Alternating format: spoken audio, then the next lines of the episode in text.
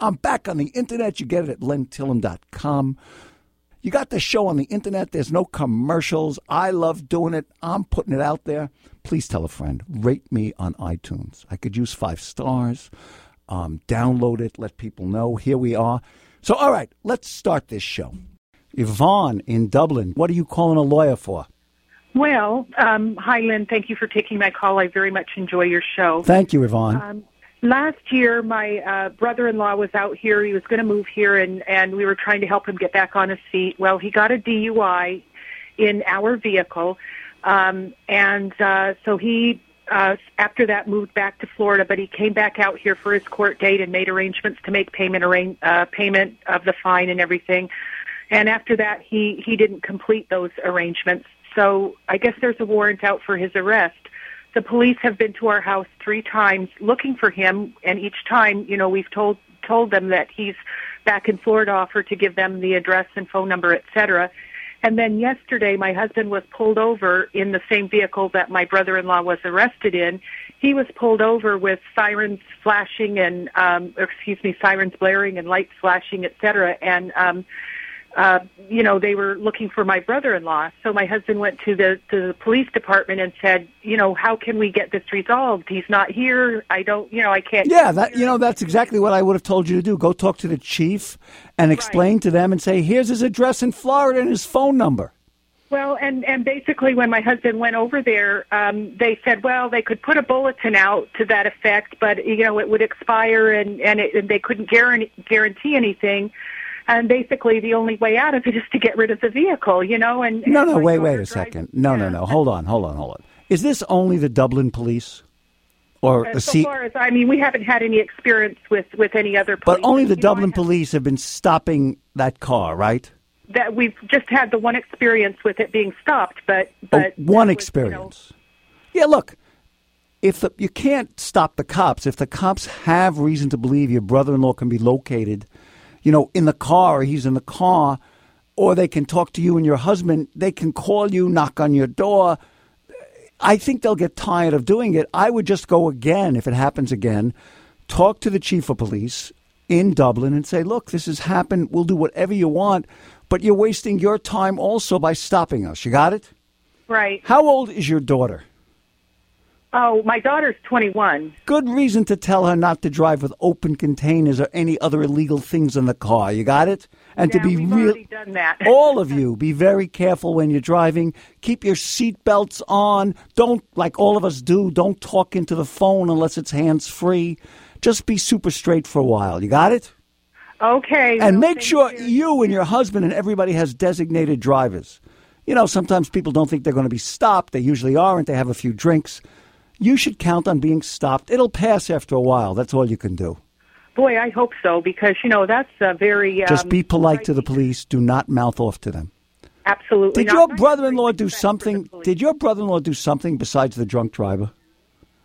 Uh, he's been in trouble off and on in Florida. Yeah, I, I, it's years. really surprising. There may be a warrant out for him in Florida. I don't know what's going on with the cop's computer, but this is a lot of police reaction for um, a drunk driving, a failure to appear, a, you know what I mean, a warrant. It's just just stay calm, be polite to the police. It'll pass. Okay, thank you very much. And be a super Boy Scout and Girl Scout. No break, don't break you any rule. It. You got it, because they're looking at you, sister. You got it. I- Big Brother is watching. Darcel in Oakland. What do you need a lawyer for? My problem is I have a 91 year old mother who uh, is in fairly good health, but her she can't take care of her financial affairs. She has, I have three brothers and sisters. Uh, three of us are working, one is not. The one that is not was taking care of my mother. And we had all faith that everything was going fine. Uh, we find out she's writing checks to him to go buy groceries or to pay the PG&E bill. And he cashes the check, keeps the money, and puts it on her credit card. Your brother's a junkie, let me guess. Yeah, he has a substance abuse problem. What's the substance? What a nice uh, way to say junkie. What's his substance abuse? What's he abusing? I think crack cocaine is Ugh. main. Cra- how old is he? He's 56. He won't live to 60, but that's all right. Please go on. Okay. Now, the problem we have faced uh, when we found out that the card had been maxed out, uh, the other three siblings, we decided we had to start paying this to keep my mother out of bad credit because she's had excellent credit all of her life. I wouldn't worry about your mother's credit so much. She's 91, right? And Uh-huh. failing. It's not like she's going to be buying another house or need a mortgage or something. But please well, go on. The, the fear we have, if she does uh, pass away with this debt, could they uh, put a lien on the house? They'd have to sue you first with the debt. Does your mother own a house? She owns a house. She's Yeah. living in it, and I'm living in it. And um, well, I'm living in it now that the, my brother has been kicked out. Okay, yeah. When your mother dies, who does the house go to? Um, it goes to my sister's grand, my the granddaughter of my mother. Is that what your mother wants? Yes, and and uh, the first cousin. Okay. She's got a will or a trust? She has a will, but I was thinking she wants to change it because she wants me and my cousin to have it. And you spoke once of a hyperglyphic will that can be written. Oh, oh, oh, a holographic will. Holographic. Well, you're asking a couple of questions. First of all, uh, can your mother still write? Yes. Oh, there's a very important thing I didn't add. You should know this. My brother that had the substance who caused all this problem has been sober for two years, and he's willing to write uh, a written statement that he forged the money, and the problem is the credit was not done by my mother. It was done. Okay, you're, you're raising a couple of issues. Let's deal with the credit card. Okay. You hope that if your brother writes this letter that he stole, you know, the money, Mm-hmm. they'll say, "Oh, how much is the credit card bill, by the way?" Uh, twenty thousand. So you hope if your brother writes a letter says, "I forged mom's name and I'm a crook," and they'll you, you think Visa or Mastercard will say, "Oh, never mind, we forgive the twenty grand." Right? Is that the fantasy? No, I'm hoping that they'll make some type of payment arrangements. Let's go through it. We, the family, can. Okay. pay. Well, they'll always work out payments, but look, just because somebody else uses your card and admits to it, that's not enough. They want a police report. If somebody's got to steal your card, so they want a police report, maybe a case filed against your brother by the DA. Um, they're not willing to write off the debt. They want legal recourse against your brother, so somehow they'll get paid back. And your brother also was not using the credit card to steal money. He was using the credit card to buy groceries for your mother. Right. So he was stealing from your mother. There The checks he cashed, that's what. there What? There were a couple of cash advances he took out. Okay, so well. you called mainly about that. The other thing is is a holographic will and getting your mother to change it. The problem is your mother's old and frail, and if you get her to do a holographic will, leaving it to you, the other heirs will start yelling and screaming that, uh, you know, undue duress, uh, um, undue influence, duress, fraud, coercion. Is your mother well enough to go to a lawyer? Yes. Take her to a lawyer. Spend a few grand on a trust. The lawyer is the one who made the last will. Well, if she goes to her lawyer and says, I want to change it and does a trust. See, if you do a will, let me explain. If you do a will, She discouraged her from doing a trust because she said the amount of income. how much is the house worth? The house, uh, I'm not sure, but uh, I'd say around three hundred thousand. So, probate four, six, you're looking at about $9,000 in probate fees as opposed to. That the would- lawyer charges when your mother dies. It goes through probate. The lawyer gets seven to nine grand on that house. Wait, wait. Probate, you have to pay. Of course, you pay the lawyer the fees. A trust, there's no fees. Get another lawyer. One more thing. When a house goes through probate with a will, all the creditors, the credit card companies get notified and they want their 20 grand. They'll even force you to sell the house. If you do a trust, the creditors don't get notified as quickly. Sometimes people never notify them and get lucky. But I, what I'm saying is, it's harder for creditors to collect that 20 grand with a trust than with a will. Get a lawyer. Don't do a do a trust. Get another lawyer. You got it? How much should I expect to pay for a trust? I, I can't even tell you that. I, the prices are all over the ballpark. I would say with powers of an attorney, advanced healthcare directives, between fifteen hundred to three thousand dollars. I got it. Very a lot good. cheaper to do a trust and a good way to avoid the credit card debt. That's another topic. I'm not going to get into it today. Troy in Martinez, how come you're calling a lawyer? I'm calling a lawyer because my 23 year old daughter made a wrong decision, and she met this guy, and he was a parolee at large. And uh, What, what do you mean a parolee at large? he's a parolee at large. He's on the run from the police for a violation of parole. And your daughter decided to fall in love with this guy, right? Exactly. Mm-hmm.